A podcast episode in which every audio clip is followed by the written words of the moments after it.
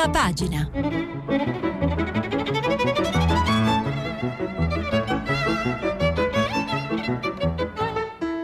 Questa settimana i giornali sono letti e commentati da Norma Rangeri, direttrice del quotidiano Il Manifesto.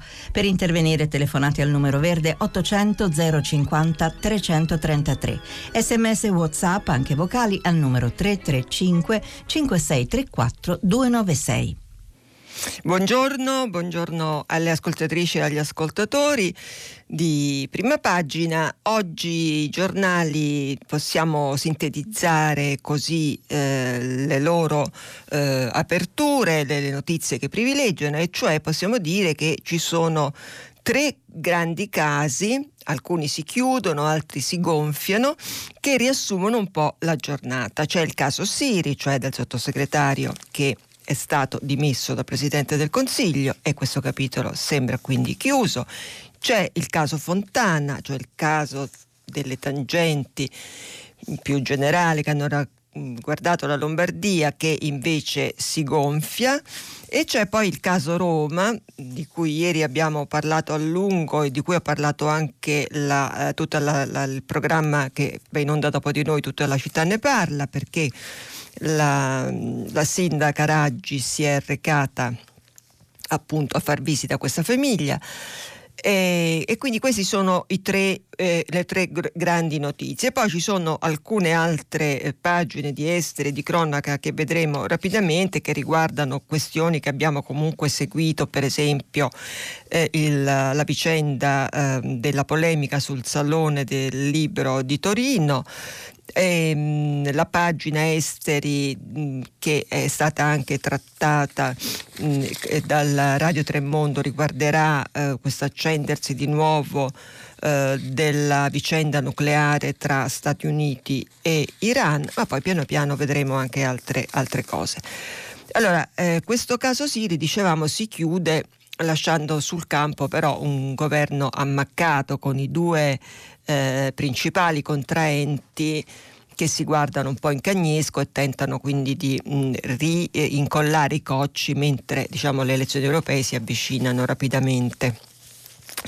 E, e quindi è il giorno in cui eh, sui giornali abbondano i commenti sul governo, che un po' tutti danno in crisi, ma in pratica questo, eh, devo dire la verità, si dice e si scrive dal giorno dopo in cui si è fatto questo governo Movimento, tra Movimento 5 Stelle e Lega. E, ehm, e naturalmente la, invece i protagonisti dicono che eh, non c'è nessuna crisi, che su questo si sono trovati, sul caso Siri si sono trovati su sponde opposte, ma questo non pregiudica la vita del governo che ha tante cose da fare e poi vedremo qual è, quale sarebbe il nuovo punto di accordo, su quali temi ci sarebbe il nuovo punto di accordo. Poi, dicevo, c'è quello che si può chiamare invece il caso Fontana, perché tiene banco l'inchiesta delle tangenti in Lombardia. Il presidente della regione, il, che appartiene appunto al partito di Salvini, è indagato non per corruzione ma per abuso d'ufficio, cioè per aver privilegiato nell'assegnazione di cariche pubbliche eh, alcune persone.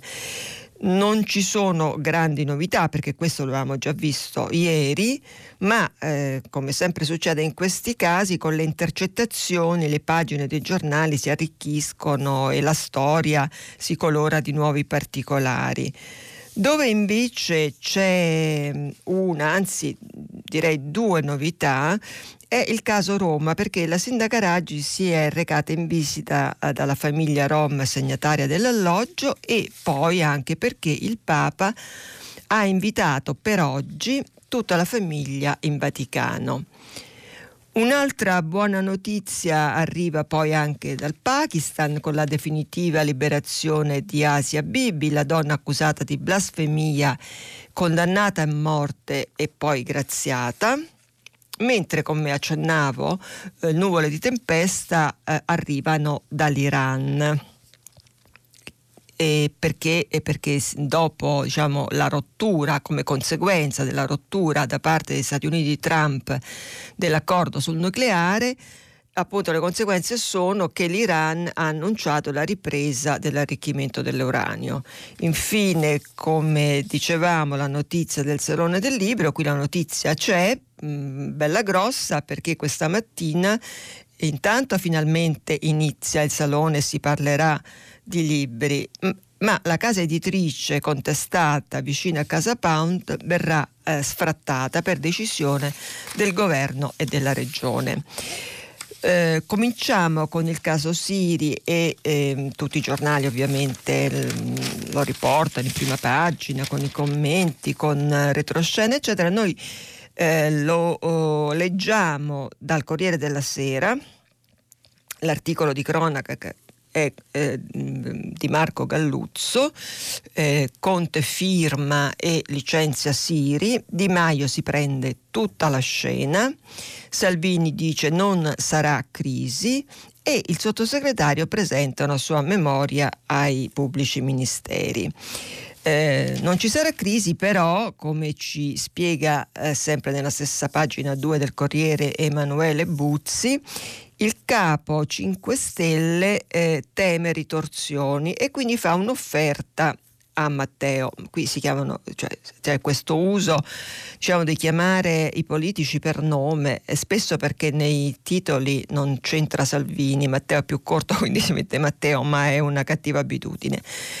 E quindi diciamo il capo 5 Stelle teme ritorsioni, ma fa un'offerta a Matteo. Pronti allo scambio, flat tax e salario minimo.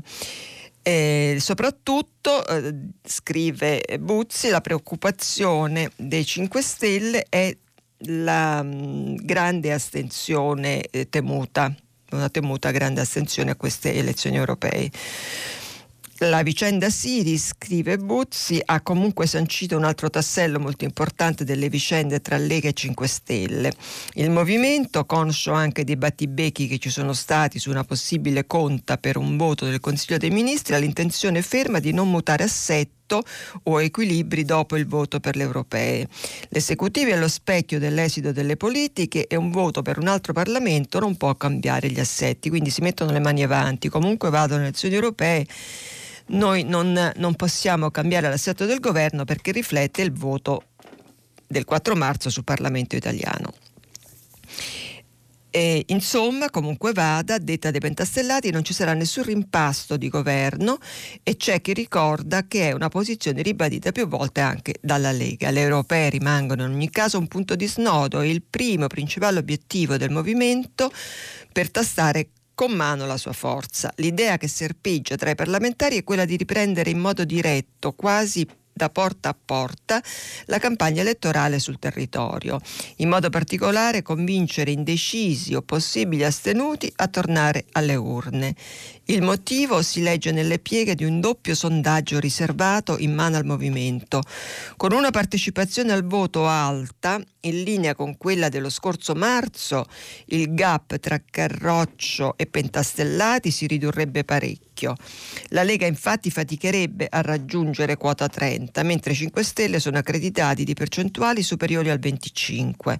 Uno scenario in cui la forbice quindi potrebbe ridursi a 4-5 punti percentuali e che di fatto nel bene e nel male legherebbe i due alleati di governo a Palazzo Chigi, nonostante i litigi e a prescindere dai successi della tregua. Invece nella pagina successiva, pagina 3, Alessandro Trocino ci racconta il retroscena, cioè di come si è svolto questo famoso Consiglio dei Ministri in cui non si sapeva se si sarebbero alzate le mani e si sarebbero contati con dei voti o invece come eh, per la verità il Presidente Conte ha sempre detto non si sarebbe arrivati a un voto e ci sarebbe stata una decisione del Presidente del Consiglio accettata da tutti i ministri. E così infatti sono andate le cose. Scrive Trocino, Presidente del Consiglio che teme colpi di mano da parte di Salvini, mette subito in chiaro il suo ruolo citando l'articolo 95 della Costituzione. Io sono il Presidente del Consiglio, di, queste sono tra virgolette le parole del, di Conte, io sono il Presidente del Consiglio, dirigo la politica generale del governo e ne sono responsabile. Tocca a me mantenere l'unità di indirizzo politico e ogni atto di un membro del governo è compiuto anche il mio nome e deve essere condiviso. Per questo la decisione che vi propongo, revocare il sottosegretario Siri, è una mia scelta. Quello che vi chiedo oggi è di confermare la vostra fiducia, quindi ammesso praticamente la fiducia su di sé o me Siri. Un colpo di scena, un opt-out che mette il governo nella condizione di dare il via libera senza spaccature. Conte non lo dice, ma il senso è il Premier sono io, decido io e se qualcuno non è d'accordo la storia finisce qui. Un preludio così deciso, una rivendicazione di autonomia così forte, stupisce ma raggiunge il suo scopo. Conte riepiloga la vicenda Siri, spiega che la decisione non è giudiziaria e sebbene sia avvocato parla da politico. Siri ha agito da sottosegretario per un fatto privato, non per interesse generale. Questa è la cosa più grave. Come faccio a fidarmi ancora? Il Premier spiega che non si tornerà indietro. Dovesse risultare innocente, e glielo auguro, non cambierebbe questa decisione, che è di opportunità politica. E poi si raccontano i particolari, l'intervento della ministra Giulia Bongiorno che difende eh, sulla falsa riga è innocente e quindi non si può condannare una persona mm, facendo diciamo eh, scivolare le parole di Conte eh, che come abbiamo visto non mette in relazione vicenda giudiziaria e vicenda politica. E quindi si raccontano poi gli interventi eh, vari e in finale Trocino scrive che cresce il gelo fino a quando il presidente Conte prende la parola per la replica e conclude così. Vi chiedo un atto di fiducia nei miei confronti. Poi esce dalla sala e torna dopo la verbalizzazione di Giancarlo Giorgetti che mette in chiaro l'unanimità, sia pure con i distinguo di Salvini. E Salvini diciamo quindi perde su tutta la linea ed è per questo che poi il manifesto fa un titolo divertente, ironico che dice il coniglio dei ministri con Salvini appunto che eh, aveva fatto fuoco e fiamme che poi accetta la decisione come del resto era scontato che fosse e dicevamo che i commenti sono molti, eh, per esempio sulla Repubblica il caso Siri e il governo delle due Italie è commentato da Ezio Mauro. Eh, nella pagina eh, 4 di Repubblica su ehm, un certo trasformismo italiano si cimenta invece ehm, Gad Lerner in un racconto di una serata di gala dove si pagavano 10.000 euro a tavolo, una cena per uh, migliorare la giustizia in Italia, tavoli da 10.000 euro alla serata VIP sul tema giustizia, ma nessuno parla delle inchieste. L'ospite d'onore Salvini, eh, si toglie la cravatta e va via senza salutare. Salvini fa la star nella Milano bene il giorno degli arresti, quindi praticamente si fa una grande serata sul tema della giustizia.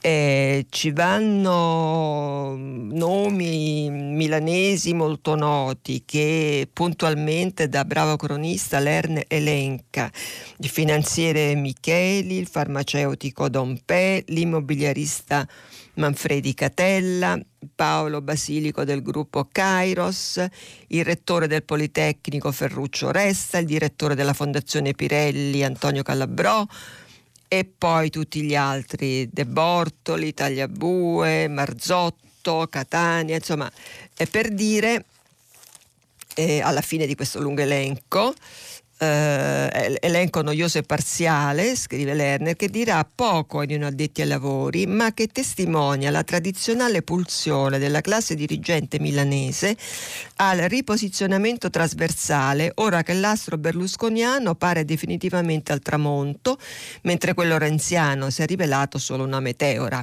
In privato ti assicurano che Salvini loro lo conoscono bene, è come il dottor Jekyll e Mr. Hyde, plebeo quando si affaccia a un balcone, ma di mondo quando deve trattare nei salotti che contano. Ammorbidirlo con una buona lozione garantista, ignorandone i proclami antiborghesi destinati al grande pubblico, voleva essere uno degli scopi dell'incontro di Villa Necchi Campiglio, capitato nella serata peggiore che si potesse immaginare e ha suscitato una certa irritazione che dopo i convenevoli dell'aperitivo e le telefonate col gomito sul tavolo, quando tutti, finito il dibattito, si attendevano quantomeno un breve intervento al microfono da parte di colui che l'invito annunciava come ospite d'onore, Salvini invece abbia scelto di andare via senza salutare. Ecco, questo era un intermezzo di costume ma indicativo ed eloquente più di tanti editoriali su questa vicenda del governo, naturalmente eh, anche altri giornali titolano, ehm, se riesco a trovarlo vi dico il titolo del giornale che praticamente dà per spacciato il governo, adesso però lo devo trovare. Eccolo qua, il giornale. Il governo finisce qui. Capolinea. Conte licenzia, licenzia Siri, Salvini incassa la sconfitta, ma è esaurita la fiducia con Di Maio. Ora l'esecutivo tira a campare tra ricatti e veti incrociati. Questo per quanto riguarda il caso Siri. Invece eh, adesso possiamo Ah, su Salvini volevo aprire anche un'altra parentesi oltre alla grande cena e il fatto che eh, l'ho annunciato da qualche tempo, lo, questa notizia la riporta anche il Corriere della Sera con una grande pagina l'infografica e la troviamo anche sul manifesto, perché cosa fa il leader del Carroccio un po' ammaccata, un po' in difficoltà?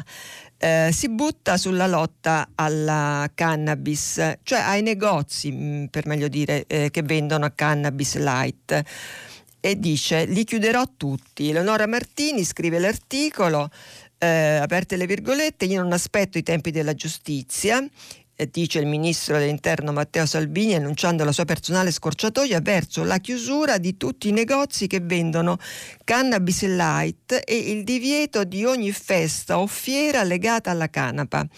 La marijuana in sé però è quasi solo un escamotage perché il capo del Carroccio con quella frase sta rispondendo ai suoi alleati sfidanti del Movimento 5 Stelle e in particolare al guardasigilli Bonafede che sul caso Siri lo ha invitato a prendersi le proprie responsabilità etiche indipendentemente dal percorso giudiziario.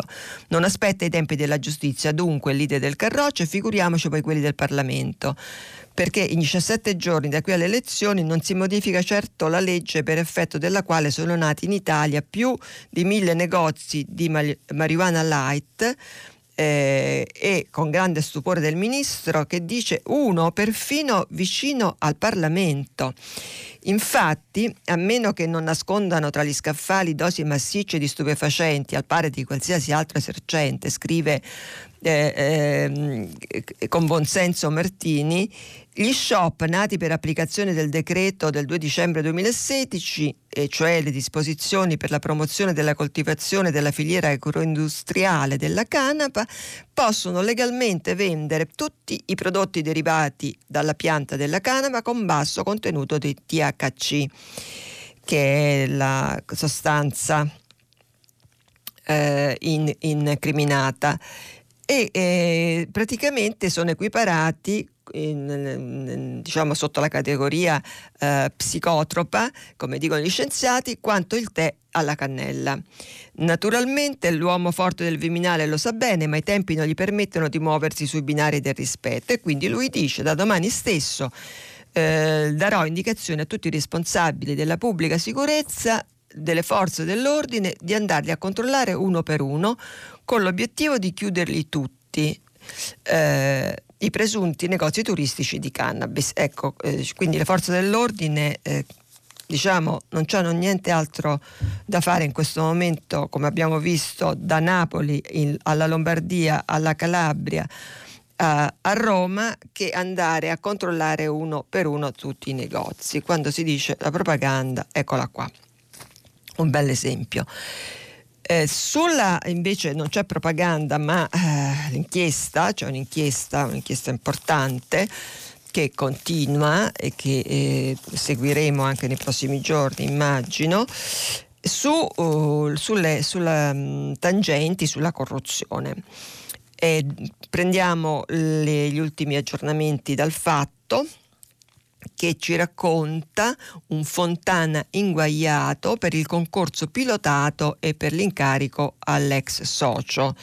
E, e l'articolo di, che prendiamo a pagina 2 di Davide Milosa ci spiega perché perché i PM di Milano l'hanno indagato. Praticamente l'accusa, beh, questo era abbastanza evidente, se si aiuta un amico uh, a trovare un incarico pubblico un, c'è un conflitto di interessi. Eh, Davide Milosa scrive de, su questo incarico pilotato eh, che praticamente era una nomina che compensava il fatto che questo personaggio che era socio eh, della, dello studio legale proprio del presidente Fontana, non era stato rieletto e quindi aveva bisogno di essere in qualche modo compensato. Una nomina per Trombato, scrive Milosa, Marzico, questo è il suo nome, che ha bisogno di soldi costa, perché nelle intercettazioni si parla di, del fatto che ha bisogno di soldi, costa eh, questo, questa nomina l'accusa di abuso d'ufficio al presidente Lombardo. Poi c'è anche altre consulenze, eccetera, ma noi non ci dilungheremo. Semplicemente però vogliamo uh, riassumere la vicenda perché c'è un'intercettazione da cui partire per comprendere come nasce e si sviluppa la vicenda che ha portato il Presidente della Regione Lombardia a essere indagato per abuso di ufficio. Il caso ormai è noto, è quello dell'incarico affidato all'avvocato Luca Marsico, ex socio di studio di Attilio Fontana, che lunedì sarà interrogato dai PM. Siamo a metà aprile del 18 da un mese Nino Caianiello, detto Jurassic Park, già coordinatore Jurassic Park perché eh, era un grande eh, procacciatore di affari già coordinatore di Forza Italia a Varese e RAS della politica lombarda, si sta dando da fare per risolvere il problema al governatore, quindi il governatore ha un problema. Un progetto che gli pare all'accusa di istigazione alla corruzione Luca Marzico non è stato rieletto in regione, da qui la necessità di Fontana di trovargli una collocazione. Più volte Caianiello parla con Fontana che pare però avere dei dubbi, tanto che ad aprile dirà a Caianiello anch'io sto andando avanti, qui è Fontana il presidente che parla, anch'io sto andando avanti in un'altra direzione quando poi ti dico mettiamo insieme le due cose e vediamo. Va molto bene, io ti ripeto comunque ho voluto percorrere un'altra strada in modo che abbiamo delle alternative. Poi insieme ci troviamo e decidiamo quale sia la migliore. Io dovrei avere una risposta definitiva per la mia cosa, così ti ripeto, confrontiamo le due ipotesi e vediamo, insomma, si ragiona su come sistemare questa persona. Ecco, questo mi sembra mi sembra l'unica cosa chiara, poi se è penalmente rilevante o no non sta a noi eh, eh, deciderlo. Sempre, eh, visto che siamo sul fatto, ehm, su questo tema delle tangenti della corruzione c'è un'intervista di Silvia Truzzi a Ferruccio De Bortoli l'ex direttore del Corriere della Sera, ehm, che dice parlare di giustizia a orologeria come appunto fanno molti politici, significa, secondo De Bortoli, mandare un messaggio sbagliato ormai non ci si scandalizza più. Eh, bisogna tenersi lontani dai processi mediatici, eh, queste sono le parole di, De Bortoli, ma quando emergono episodi di corruzione così diffusa, così capillare, così normale come quelli di questi giorni, il problema non è la supposta aggressione giudiziaria, il problema è che non ci, non ci scandalizziamo più le forze politiche si preoccupano della giustizia a orologeria e così mandano un messaggio sbagliato, e cioè che la corruzione non è un'emergenza. Siamo sempre in attesa del prossimo episodio e ansiosi di archiviarlo. La intervistatrice Truzzi chiede e quando Salvini dice Armando Siri è un mio uomo e quindi non si tocca, che messaggio manda? Che l'appartenenza politica, risponde De Bortoli, è più importante della legalità ed è devastante. Non stupiamoci poi se all'estero, magari con una dose di faciloneria, ci considerano un paese corrotto e pieno di evasori fiscali. Naturalmente i giornali di orientamento più di centrodestra non sono d'accordo con questa impostazione perché abbiamo visto anzi che sulla giustizia e orologeria si sono molto spesi e vi eh, cito eh, due titoli, quello della verità e quello di Libero. Libero dice la Tangentopoli dei poveretti, cioè de, rubrica la, la, la, Tangentopoli ha una cosa da mm, picco di piccolo capodaggio. Eh, quanti ladri di polli è il grande titolo poi spiega il Movimento 5 Stelle spera di evitare la batossa elettorale alle europee cavalcando inchieste da due soldi, ma per una volta hanno ragione i PM, per i quali la scena è di bassissima valenza sociale. C'è stato anche chi eh, su questa fa fatto di derubricare, di dire piccole cose, bagatelle, ladri di polli, ehm, ha, ha osservato che effettivamente rispetto alla tangente delle tangenti Enimont ai tempi di Tangentopoli rispetto a quei valori diciamo, di affari che venivano messi in causa e, e dalla corruzione, questa volta siamo di fronte a valori molto più bassi, ma evidentemente diciamo, c'è chi ha fatto un paragone tra i politici di allora e i politici di adesso, quindi tutto è relativo e tutto è spiegabile con uno scarso valore anche della classe politica ridotta appunto a farsi foraggiare da ladri di polli. La verità invece eh, su questo tema a, a, apre il giornale come anche appunto libero con questo giudizio. Due mazzette, due misure. Scandalo per le tangenti lombarde, su quelle calabresi soltanto silenzio, perché eh, non c'è solo l'inchiesta in Lombardia, ma c'è anche una grande inchiesta in Calabria fatta dal magistrato Gratteri. E, e la verità appunto dice che di una si parla e dell'altra no paginate sull'inchiesta milanese dove il governatore Fontana è indagato per abuso d'ufficio, mentre il collega di Catanzaro, cioè il presidente della regione Calabria, Oliverio, deve rispondere di corruzione che effettivamente è un reato ben più grave, ma sui giornali si fatica a trovarne traccia e Maurizio Belpietro scrive vi domandate perché io insista tanto con la Calabria, rispondo subito. Lunedì la procura del capoluogo meridionale ha spedito 20 avvisi di chiusura delle indagini ad altrettanti politici imprenditori accusandoli fra l'altro di corruzione per aver addomesticato appalti affidandoli a imprenditori amici e di nomine pilotate. Nel mirino dei PM è finito finito il governatore Mario Oliverio, uomo del PD, ma anche l'ex consigliere regionale Nicola Adamo e il sindaco di Cosenza Mario Occhiuto, quest'ultimo di Forza Italia. L'inchiesta dei magistrati ha al centro molti episodi che riguardano la costruzione di una metropolitana leggera e del nuovo ospedale di Cosenza. E tuttavia, per leggere i fatti che riguardano la Calabria e la giunta di sinistra che la governa, ieri avreste dovuto armarvi di una lente di ingrandimento perché trovare la notizia sulle pagine dei giornali non era facile. Certo, né sul Corriere né sulla stampa, ma neppure sul Messaggero, sulla Repubblica, i fatti calabresi erano raccontati in prima pagina. E dire che il governatore Oliverio non è indagato per abuso d'ufficio, ma secondo le agenzie di stampa per corruzione. E l'inchiesta non sarebbe alle prime battute, ma sempre secondo secondo quanto riferito dai dispacci dell'ANSA, il procuratore Gratteri, un castigamatti di indranghetisti e politici, avrebbe già disposto la chiusura delle indagini, ritenendo dunque di avere elementi sufficienti per provare l'accusa. Ebbene, nonostante si stia parlando del presidente di una regione italiana, i fatti sono tratti trattati, forse voleva dire, alla stessa stregua di cose accadute in Azerbaijan. Ecco, così abbiamo diciamo, usato il commento di Belpietro per darvi conto anche di quest'altra inchiesta.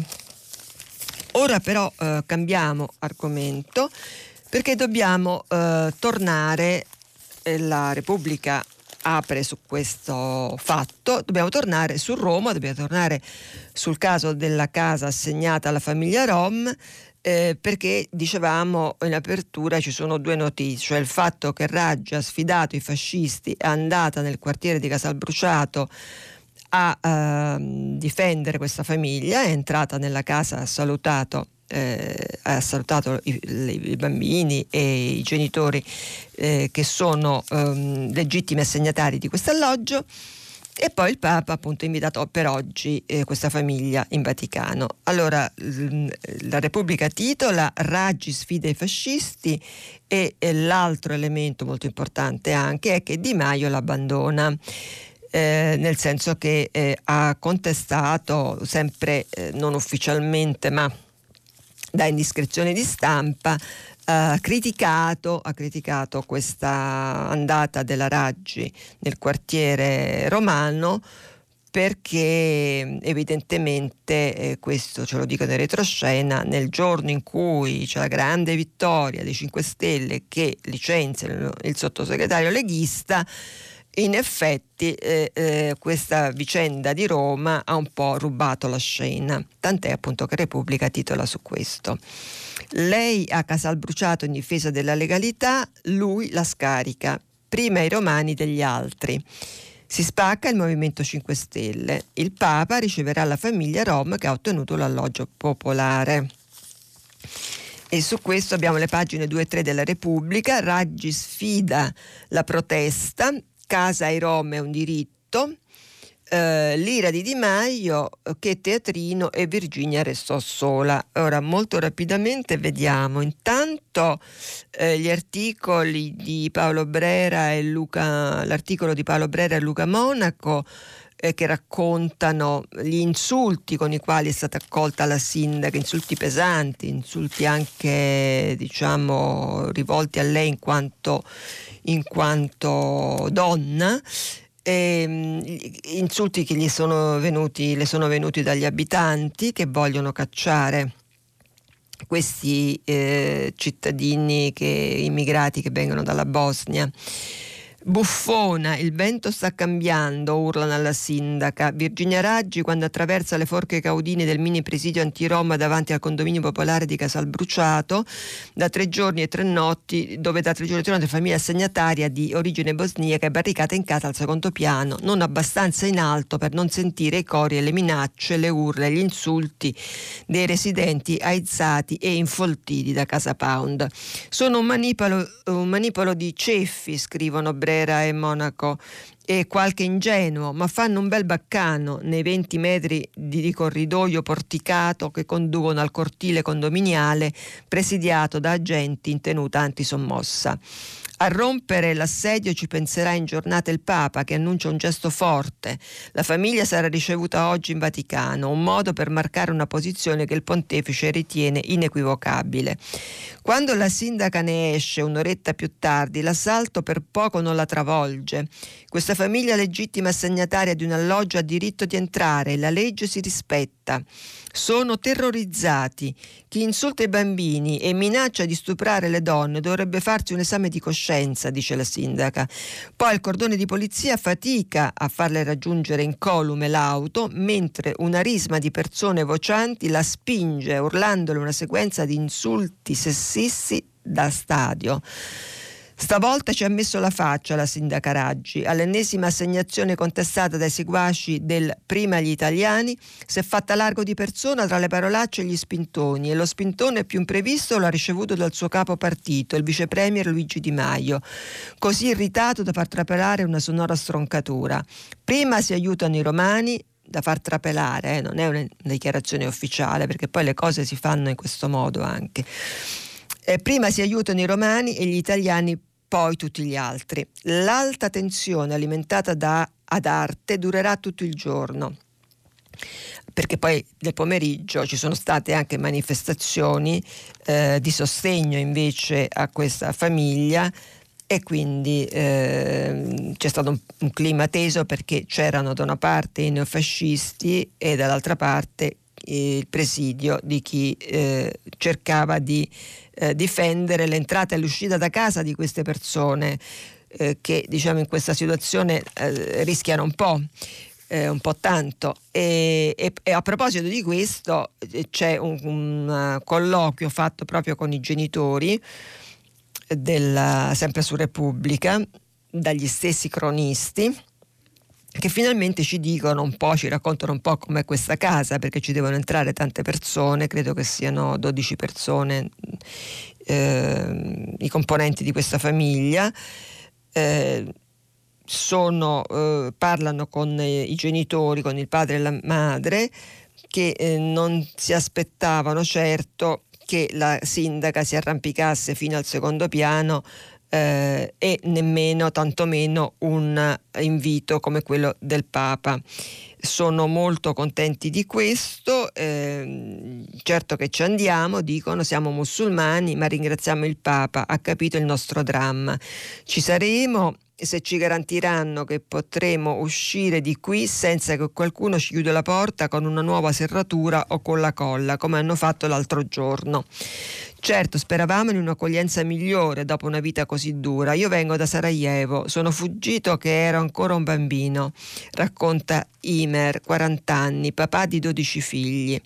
C'era la guerra, hanno ucciso i miei nonni e io non potevo più restare sono venuto in Italia. Abitavo nel campo alla Muratella, in una roulotte. Poi ci hanno cacciato via e ci hanno mandato a Centocelle, poi ancora a Tor de Cenci. Senada, la moglie, l'ha conosciuta in una discoteca, cioè non proprio una discoteca, questo è sempre lui che parla. Ballavamo all'aperto vicino a Piazza Navona. Ci siamo fidanzati per sei mesi, poi abbiamo fatto la festa e da allora viviamo insieme. E resterò con lei finché vivo. Sorride ed è l'unico sorriso che vediamo in un'ora trascorsa con loro in questo appartamento ampio e bello. Ma va bene per una famiglia di 14 persone? Quando siamo arrivati qui eravamo felicissimi, abbiamo passato ore a ragionare su come disporre meglio le stanze. Con l'aiuto di mia cugina abbiamo immaginato di creare un paio di stanze in più per i ragazzi, avremmo chiesto l'autorizzazione per fare i lavori. La casa per noi è il sogno di una vita. Questa è la testimonianza e su questo fatto ovviamente c'è anche il messaggero da, da vedere, il giornale di Roma perché eh, diciamo anziché per da una parte ehm, eh, Mario Aiello dice che eh, la, la Raggi ha fatto bene ad andare perché non è tollerabile impedire a un'autorità pubblica, qual è un sindaco, di far rispettare una norma legittima, qual è quella dell'assegnazione delle case ai Rom o a qualcun altro. E chi si oppone a questo è condannabile, specie se si accompagna i suoi no con insulti e volgarità. Quindi non è tollerabile impedire il rispetto della legge. Però, dice il messaggero, la scelta della Raggi si è rivelata per quello che è, quindi non un atto di... Eh, di, di, buon esempio, di coraggio, di dignità, ma secondo Mario Aiello eh, si è rivelata per quello che è, cioè una forzatura mediatica che ha scatenato addirittura la bocciatura da parte di Di Maio. Eh, quindi in pratica mi pare di capire critica questo fatto che eh, a mio parere invece è molto oltre che molto giusto, anche molto positivo di esempio, eh, mh, mm, come anche diciamo, la, l'invito del Papa, tanto più. Ora abbandoniamo per un attimo l'Italia perché l- ogni tanto c'è anche una buona notizia e la buona notizia è, è che eh, la Asia Bibi, la donna condannata per blasfemia e poi assolta, eh, il suo destino, diciamo il suo futuro adesso ha una prospettiva perché sembrerebbe, non è ufficiale, ma insomma comunque è così, è in Canada, è potuta arrivare in Canada. La mamma, la prendiamo dall'avvenire, Stefano Vecchia racconta la mamma cristiana si è unita alla famiglia in una località segreta, questa è l'avvocatessa che parla, da mesi attendeva la partenza e, e quindi la, l'avvocata ha mh, confermato la destinazione. E la storia brevemente, per chi non la ricordasse, eh, inizia nel giugno del 2009 perché questa donna, questa ragazza, la sua grande colpa eh, era stata che eh, aveva parlato con le donne del suo villaggio e aveva criticato, aveva criticato l'estremismo mh, e la violenza e quindi eh, queste donne l'hanno denunciata eh, e è stata arrestata e incarcerata. Questo nel 2009. Poi la condanna a morte è avvenuta un anno dopo, è stata confermata in appello e quindi sarebbe stata la prima donna a subire una sentenza capitale mediante l'impiccagione nonostante la mancanza di prove. Nel giugno del 2015 la Corte Suprema sospende questa condanna e comincia quindi una lunga attesa mentre lei è prigioniera in isolamento nel carcere femminile in precarie condizioni di salute, sotto la minaccia nel paese, eh, sotto la minaccia di ritorsione degli islamisti, nel paese ci sono manifestazioni di masse di uomini che la vogliono eh, morta. E finalmente nel gennaio del 2019 c'è la decisione della Corte Suprema eh, che eh, in pratica la, la libera, la, la, assolve e adesso ha lasciato definitivamente il suo paese. Questo, uh, questo su avvenire. E sempre su avvenire, visto che già ci siamo, eh, prendiamo la notizia dell'inasprimento della vicenda iraniana perché succede che Teheran vira verso il nucleare, come scrive Paolo Alfieri, e che diciamo, dice che si impegnerà molto meno su, sull'accordo. Accordo mh, del resto disdetto da Trump e dagli Stati Uniti con eh, nuove sanzioni eh, più, sempre più dure nei confronti proprio dell'Iran e dei paesi che eh, hanno rapporti commerciali con l'Iran. Quindi la risposta da parte dell'Iran è venuta ieri e dice eh, è appeso a un filo, scrive Alfieri, l'accordo sul programma nucleare iraniano firmato nel 2015 dopo l'annuncio del presidente Rouhani a un anno esatto dal ritiro unilaterale USA di non rispettare più alcuni degli impegni stabiliti. La mossa di Rouhani è un duro colpo anche per i paesi europei che più si sono spesi per difendere l'accordo, mettendo in campo un meccanismo per aggirare le sanzioni statunitensi che tuttavia non è stato ancora attuato. Quindi c'è una situazione sospesa in cui l'Europa, come sempre, potrebbe e forse non farà, potrebbe giocare un ruolo di mediazione importante.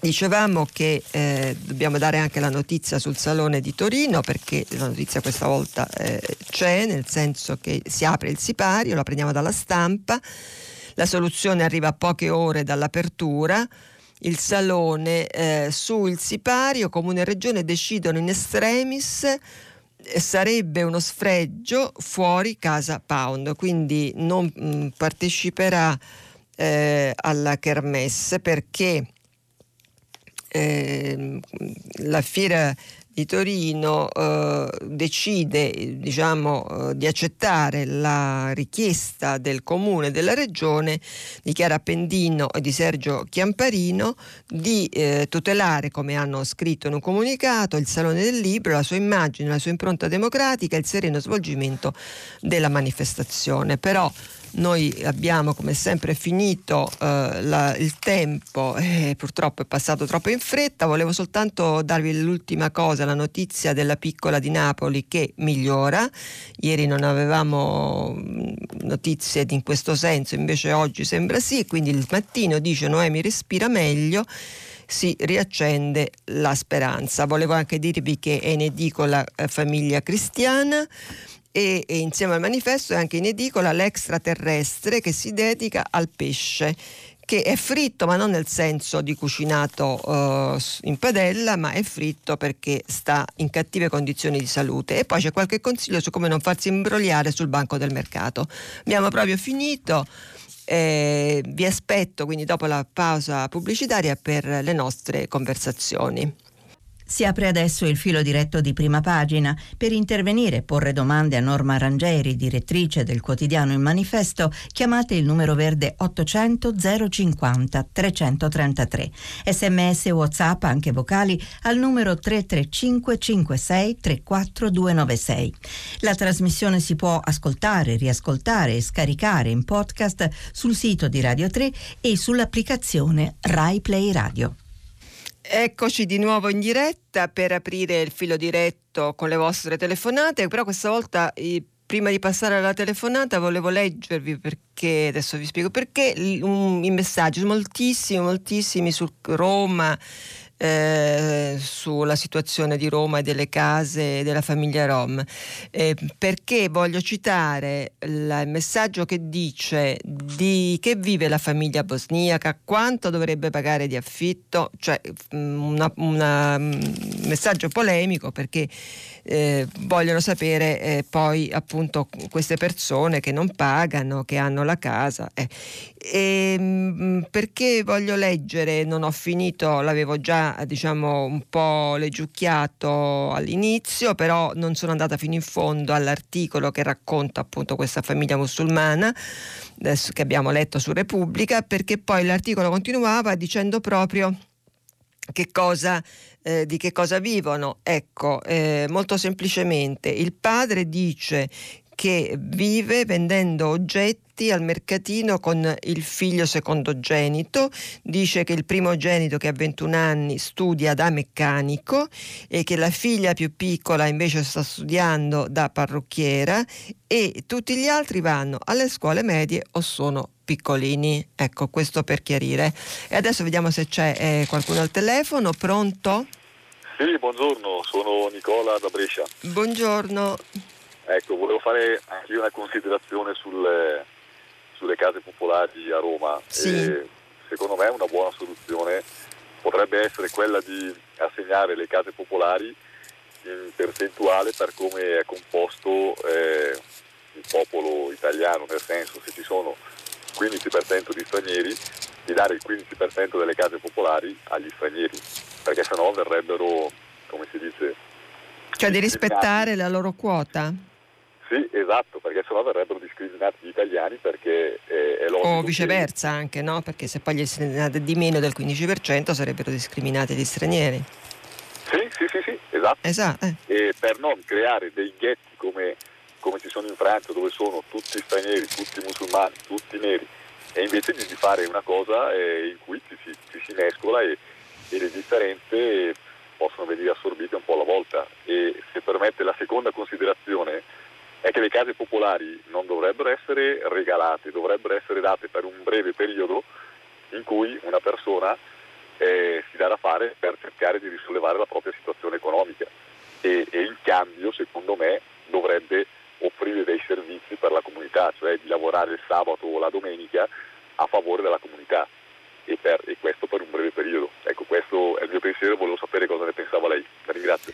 Grazie a lei. Non so se l'idea delle quote può essere un'idea, però certamente secondo me ne, se ne avvantaggerebbero i, i migranti. E, ehm, invece sul fatto di non mettere, di non fare dei ghetti in pratica, come ha detto il nostro ascoltatore, sono perfettamente d'accordo.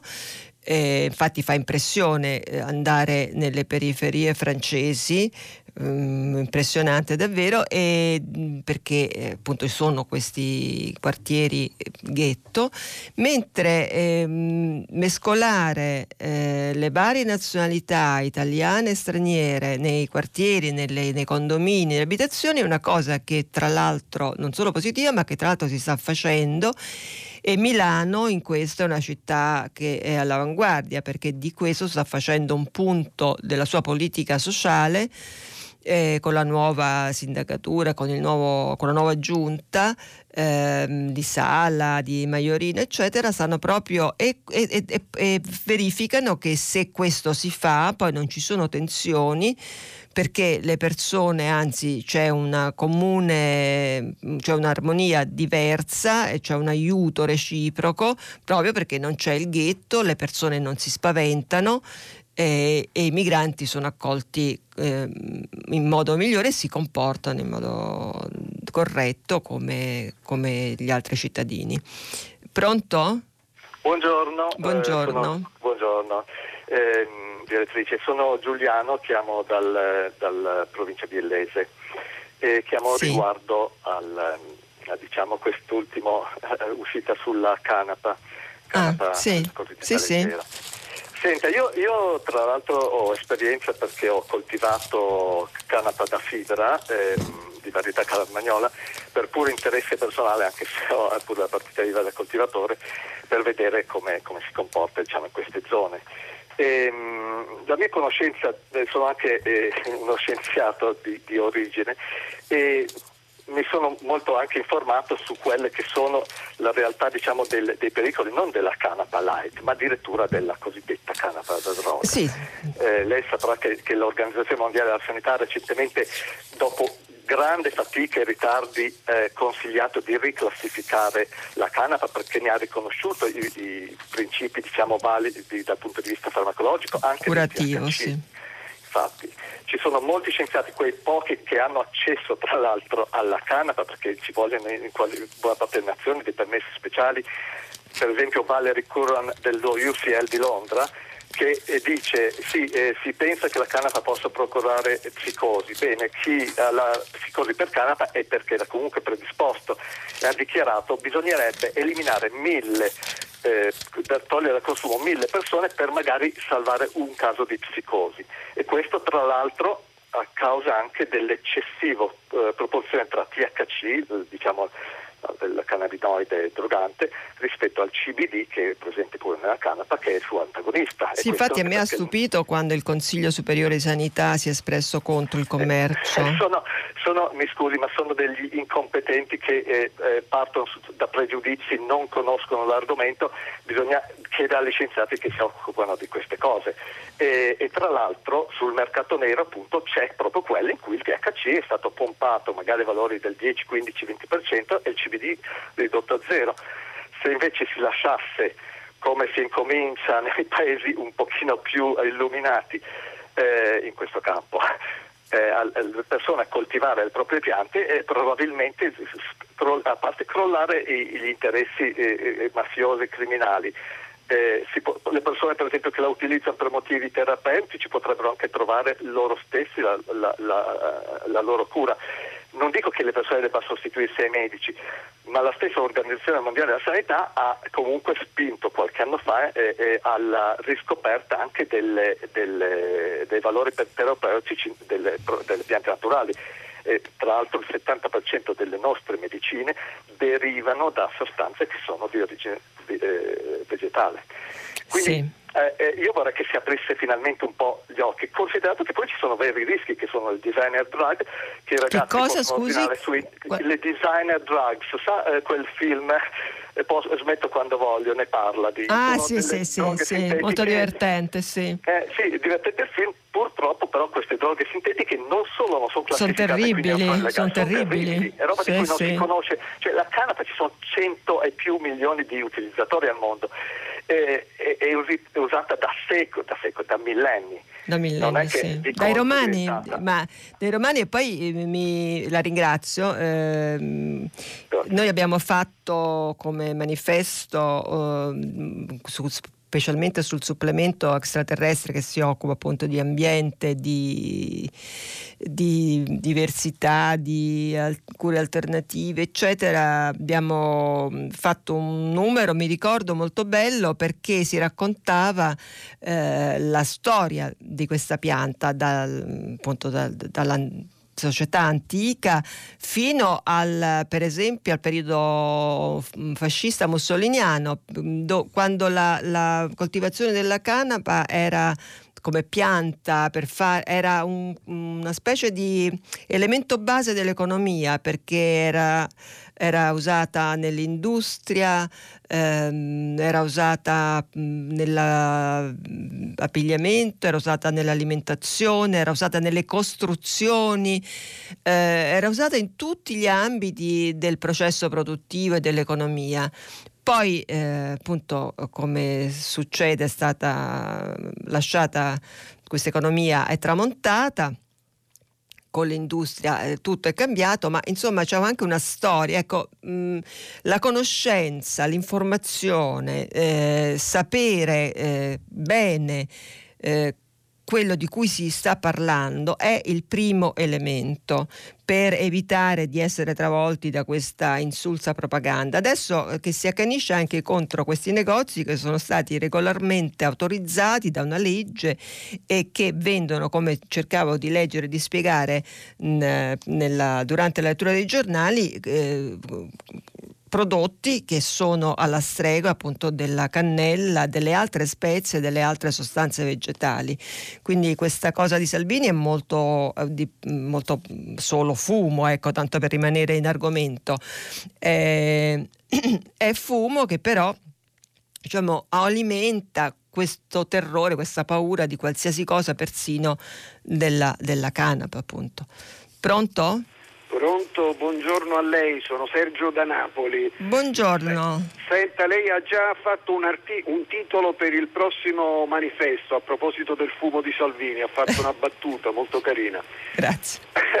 Senta, volevo parlare di raggi nel quartiere, volevo dire finalmente qualcosa di sinistra, come Chiosando Moretti, insomma. Sì. E questa cosa della raggi è stata la materializzazione dello Stato, finalmente in un quartiere il territorio controllato da tutti, dalla Camorra a Casa Pound, finalmente lo Stato si è visto materializzato, qualcuno che esercita la funzione pubblica, per me Raggi è uscita dalla opacità burocratica nel quale io personalmente eh, la vedevo. E, non solo e, lei. Contrariamente, eh, chiedo scusa, a quello che dice Mario Aiello, non è, o, o, quelli come lui che ritengono questa presenza della Raggi una forzatura mediatica.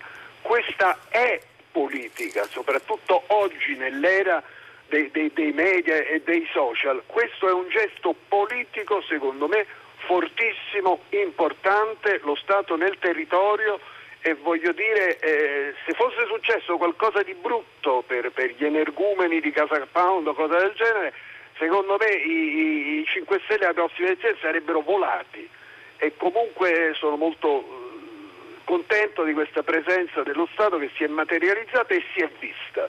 Sì, la, eh, la penso come lei e voglio leggere a questo proposito un messaggio che ci arriva da Ezio da Cori che dice solidarietà al sindaco di Roma. Ieri a Casal Bruciato si è schierato in difesa della famiglia Rom a cui è stata assegnata una casa popolare. Bene ha fatto Virginia Raggio a prendere questa posizione che richiede coraggio e grande senso civico a salvaguardia delle istituzioni e della Costituzione. Non la penso da Movimento 5 Stelle, ma ciò che è giusto è giusto. Firmata appunto Ezio Dacori. L'altra cosa che mi veniva da uh, notare mentre ascoltavo la telefonata da Napoli è che eh, eh, sembra quasi una scena da fantascienza il fatto che una sindaca debba andare scortata dalla polizia per recarsi a visitare una eh, famiglia in uno stabile in un quartiere di Roma. Cioè, questa è una prova fuori dal mondo. Cioè, la, l'agibilità democratica della strada, del quartiere è di tutti, quindi tutti dovrebbero non essere infastiditi da questi energumeni che stanno lì e minacciano di ogni eh, cosa terribile le, eh, questa famiglia. Eh, ma eh, le forze dell'ordine dovrebbero essere impiegate per altri servizi, non per fare la guardia a, a chi eh, insulta e urla ehm, nel quartiere. Invece non solo ci sono eh, i poliziotti lì notte e giorno impiegati perché, per salvaguardare l'incolumità delle persone, ma addirittura la sindaca deve essere scortata. E le scene che noi abbiamo visto, le foto del resto che sono in tutti i giornali lo testimoniano, una sindaca quasi barricata tra cordoni di guardia del corpo e di polizia per essere andata in un quartiere romano. Ecco, io Salvini non l'ho sentito che eh, si lamentava di questa cosa, non dico andare lì per carità, ma diciamo anche se ci sono gli amici di Casa Pound, ma ehm, neanche un, una parola, ecco. E la sindaca è vero, è uscita da questa un po' opacità burocratica e ha assunto un ruolo politico, diciamo noi finalmente, ecco. Pronto? Sì, buongiorno. Buongiorno. Eh, mi chiamo Matteo e chiamo da Como. Sì. Eh, io volevo intervenire brevemente, probabilmente un po' controcorrente, però con, queste, con quello, l'ultima notizia che lei ha dato prima di passare la parola agli ascoltatori, cioè sul fatto che eh, l- sostanzialmente il Salone del Libro ha aderito alla richiesta del Comune di, sì, insomma, sì. di mettere fuori la casa editrice Altaforte dal Salone del Libro. Le ragioni le sappiamo benissimo, insomma. Ecco. Eh, dunque, io volevo solo far riflettere insomma, sul fatto che a mio modo di vedere non è questa la soluzione per combattere, se si vogliono combattere, il tipo di idee che vengono propalate da questa casa editrice, nel senso che ehm, nel nostro paese ognuno può fare quello che vuole nella misura che non nuocia agli altri. In questo senso l'articolo 21 della Costituzione garantisce la libertà di espressione delle proprie idee e del pensiero e questa è una disposizione che deriva poi dall'illuminismo. Quello che deve essere vietato è l'applicazione violenta delle idee, non il tentativo di propalarle, perché altrimenti si fa una lotta lotta eh, alle idee che diventa a sua volta fascismo. Cioè impedire a, a una casa editrice che poi mh, è, è, vero rappresentata da una persona non proprio bellissima, ecco, diciamo così, con qualche precedente alle spalle, eh, di eh, partecipare al Salone del Libro per impedire che queste idee vengano propalate, beh, insomma, mh, come mh, ha detto chiaramente anche Massimo Fini ieri sul Fatto Quotidiano, forse eh, non è proprio una soluzione, non è proprio una buona soluzione. Ecco, solo questo, tutto qui. Guardi, il controcorrente andiamo insieme perché anch'io non sono, non, non mi, la censura anche secondo me, come diceva lei, è un'arma a doppio taglio, l'ho anche scritto del resto, eh, perché ehm, la decisione di eh, espellere la casa editrice eh, è dovuta al fatto che eh, c'era, mh, mm, siccome c'era la, il museo de, della, dell'olocausto Alina Birnbaum, eh, non sarebbe che doveva eh, andare, che andrà al salone, non sarebbe, eh, aveva detto che non avrebbe partecipato, che si sarebbe messa fuori dal salone in piazza, sulla strada a fare la sua sua, il suo discorso.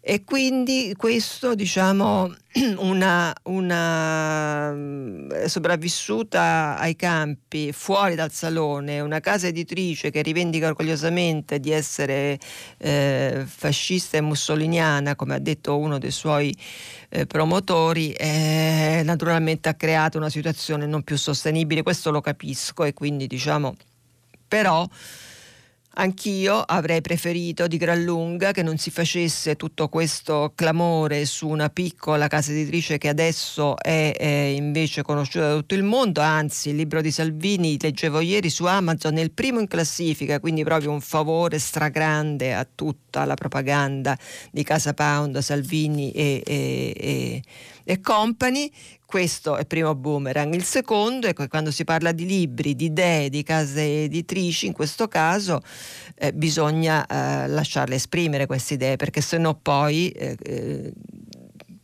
dobbiamo essere preparati al fatto che una censura altrettanto indigesta si possa esercitare su eh, chi non la pensa come te No? Uno può essere di destra, può esprimere le sue opinioni e non per questo essere censurato, anche perché se si isolano queste tendenze, queste formazioni, eh, più si isolano, più si gonfiano, no? dovremmo averlo imparato dalla storia, più si contaminano, più si eh, eh, mettono dentro un circuito democratico, più, gli, più, in qualche modo si tenta, almeno poi se ci si riesce, ehm, magari non ci si riesce, però più si tenta di inserirli in un circuito democratico, no? come diceva il vecchio indimenticato Vittorio Foa, eh, quando incontra in Senato il senatore del Movimento Sociale, questo lo saluta e gli dice benvenuto, è molto gentile. Foa lo saluta altrettanto gentilmente, ma gli fa notare che se avesse vinto il per-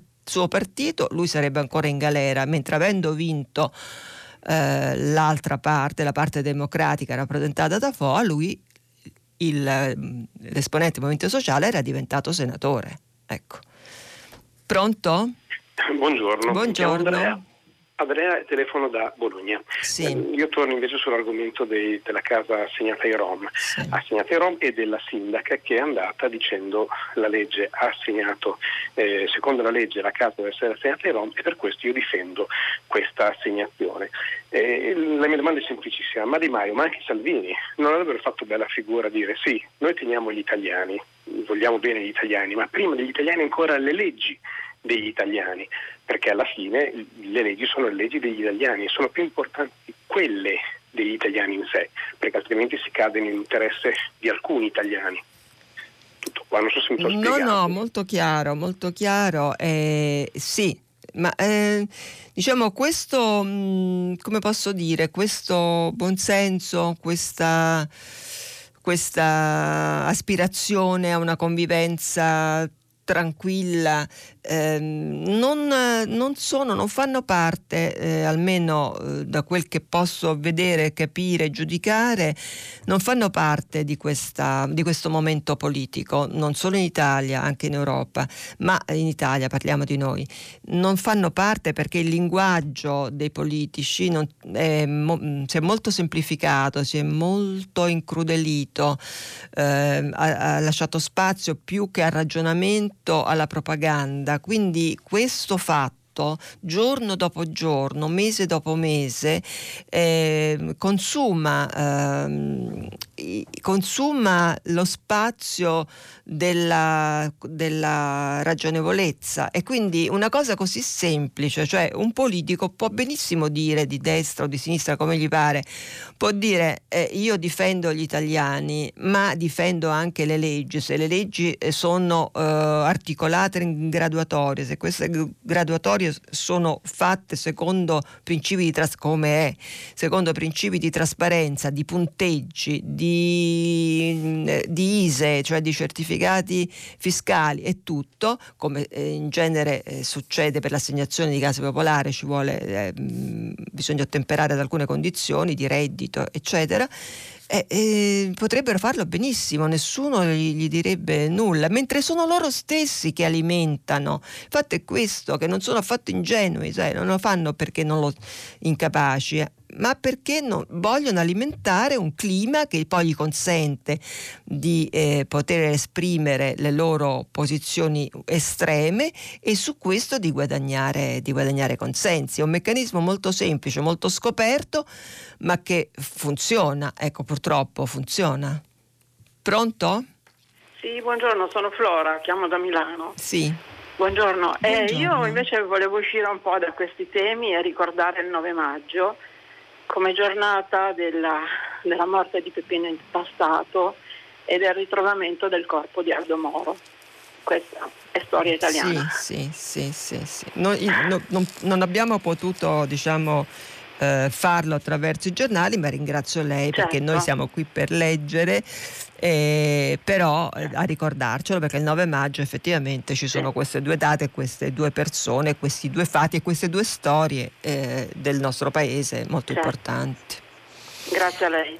Eh, dunque, allora, rispetto all'avevo visto, adesso lo devo eh, ritrovare, ecco, ci sono alcuni messaggi su questa storia della cannabis. Allora, c'è chi dice eh, come Maggi, l, Maggie, non Maggi radicale, Maggi è un nome femminile, il, eh, la cannabis è un toccasana per molti malati perché esempio per chi soffre di una malattia che si chiama fibromialgia.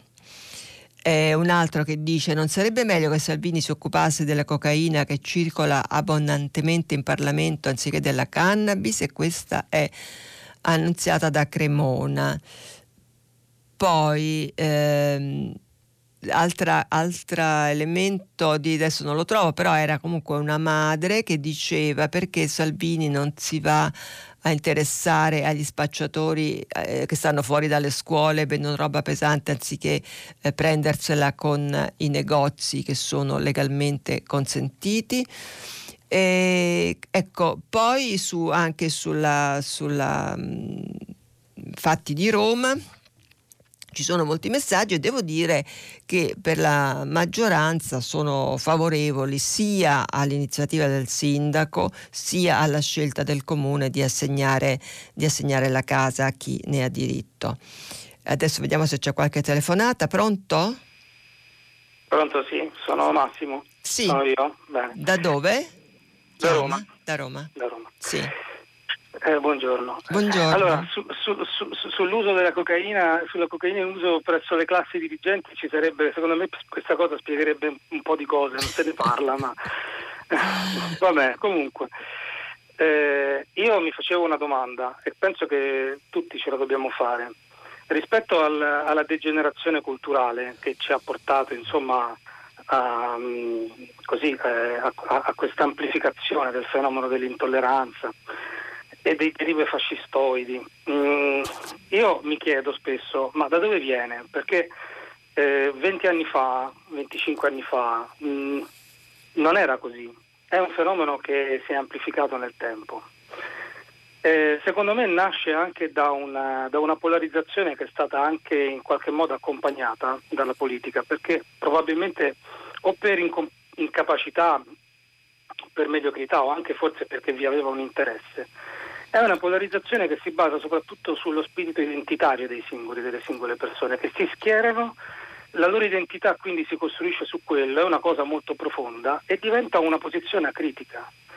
Ora, eh, questo Paese sta vivendo un periodo di discordia nazionale e secondo me invece dovrebbe fare esattamente il processo contrario. Quindi dei problemi non bisogna bisogna parlare e a farlo dovrebbe essere la politica. La politica non ha affrontato i problemi e questi aumentano. Allora, eh, io sto mettendo in relazione i due fatti del Salone di Torino e, del, um, e, della famiglia Rom. Sì. Um, secondo me eh, eh, tacciare di razzismo oppure mandar via l'editore eh, sedicente fascista vuol dire mh, buttare le briciole sotto il tappeto perché quel problema lì, quando tu poi metti un bavaglio in un discorso, a parte che secondo me, perché io ho un'anima solidarista e credo che ci siano degli argomenti anche elementari per poter affrontare un dibattito e cercare di convincere le persone, se questo non si fa, se, se si appiccica un'etichetta semplicemente addosso e, e, e, si buttano le briciole sotto il tappeto, non si risolve il problema. Nel tempo, infatti, noi stiamo vedendo, e qui ritorna sì, come diceva anche l'altro ascoltatore, sì. Esatto, un incremento di questo fenomeno. Perché non lo si affronta? Allora, i fattori secondo me poi sullo sfondo che creano questo fenomeno sono di carattere sociale, una crisi, mh, mm, economica e una crisi data dalla, dal liberismo globalizzato, secondo me, da 20 anni in atto. Certo, la crisi non ha aiutato. Certamente, e che non ha avuto una soluzione e lì la responsabilità, la destra fa consenso su queste cose. La sinistra secondo me nasconde il fatto che storicamente non ha affrontato un nodo che era suo compito affrontare, cioè quello di contrastare o tamponare in qualche modo una deriva liberista, a mio parere. E la sinistra invece fa, no, non di, non affronta questo tema, ma butta fumo negli occhi nella, nella polemica sterile, mh, nella rissa politica del me contro te. Io non voglio vedere i presidi di Casa Pound, ma non credo che la risposta siano i cortei degli antagonisti, capisce? Sì, sì, ho capito, mm, certo. Chiudo soltanto facendo un esempio, un esempio chiarissimo. Mm. Eh, anche il tasso di immigrati sicuramente ha inciso in questa, in, in questa, deriva semplicemente perché si accumula negli anni, ma il problema non è quello, il problema è la mancanza di una politica di integrazione. Allora, se una persona ha un campo rom sotto casa, eh, la cosa mi rimanda a, ai ragazzi di vita di Pasolini degli anni 50. Io non voglio vivere in una società di campi rom, mi, mi sembra normale dirlo. Certo. Ma se una persona si lamenta viene tacciata di razzismo. Invece semplicemente il nostro paese andava in una... No, no, sono d'accordo, il suo pensiero è chiaro. Ma se la eh, famiglia, se la famiglia rom chiede una casa e la ottiene, questo è virtuoso allora da questo punto di vista. Ma un'altra signora dice ieri, la prima ascoltatrice... Senta, abbiamo un'altra telefonata, il suo pensiero è chiaro, io sono, sono molto d'accordo sul fatto che mettere, come dice lei, la polvere sotto il tappeto non serve ad eliminare la polvere, anzi eh, aggrava il problema. E, e, anche al fatto che non bisogna colpevolizzare chi se ha un campo rom vicino se ne lamenta. Ma d'altra parte eh, il fatto del eh, tutto si collega perché in nessun altro paese lei va e trova i campi rom. I campi rom sono un'idea, mm, una genialità italiana, diciamo, ecco, che, che, crea poi tutto il disagio.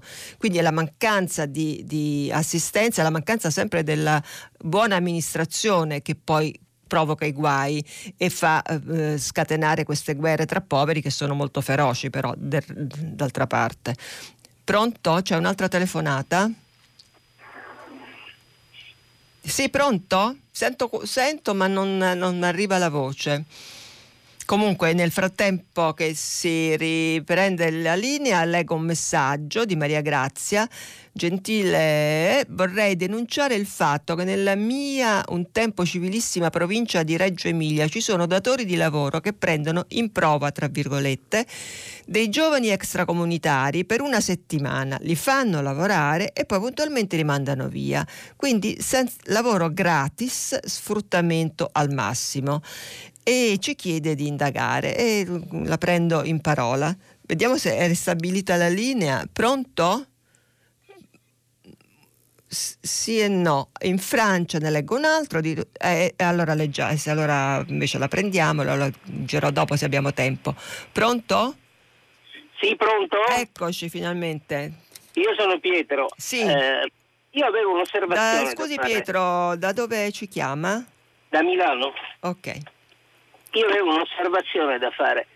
Mi chiedevo se fosse successo all'inverso, cioè se un eh, rom, un bosniaco rom avesse detto ti stupro a un'italiana e fosse anche in flagranza di reato, come è successo esattamente a Roma con i poliziotti davanti, sì. secondo me sarebbe stato arrestato sul momento e processato per minacce.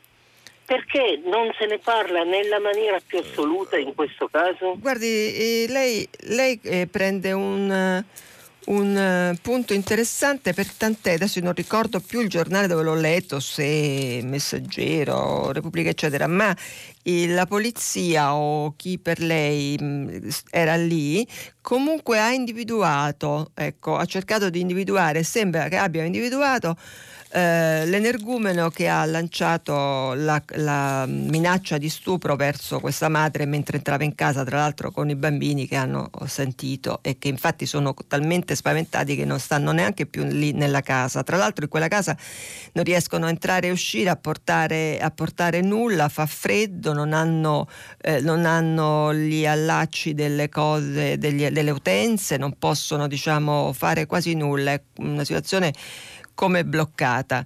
E, e, hanno individuato però, quindi volevo assicurare il nostro ascoltatore del fatto che chi ha pronunciato forse verrà, non so, incriminato, ma... Mh, mm, non, posso, non, possiamo saperlo, vedremo. Intanto volevo leggere un altro messaggio su sempre immigrazione, in questo caso riferito alla Francia, di cui accennavo, e ehm, in Francia spesso, scrive Ruggero, nell'affidamento degli alloggi di edilizia pubblica ci si preoccupa di preservare la diversità della composizione sociale dell'insieme dei destinatari. Nello stesso stabile gli appartamenti vengono dati sia a ceti sociali alti che medi e bassi, con una nazionalità diversa biodiversità in luogo di ghettizzazione, quindi una tendenza contraria alle banlieue che tanti guai eh, provocano non solo a chi ci abita ma anche ai, alla politica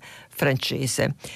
E poi ci sono chi ci racconta le assegnazioni degli alloggi negli anni 60 delle case popolari e lui ricorda i miei genitori erano assegnatari Gianfranco eh, che però non sappiamo da dove ci scrive. Comunque negli anni 60 i miei genitori assegnatari di una casa popolare i vicini di casa avevano fatto una petizione per cacciarci solo perché eravamo un po' più poveri di loro. E quindi tutto tra italiani eh, negli anni 60 Finito il tempo, eh, ci rimangono soltanto i saluti e dirvi che eh, dopo le notizie del GR seguirà pagina 3 alle 10 tutta la città ne parla che approfondirà un tema scelto dalle vostre telefonate. Noi ci sentiamo domani mattina, buona giornata.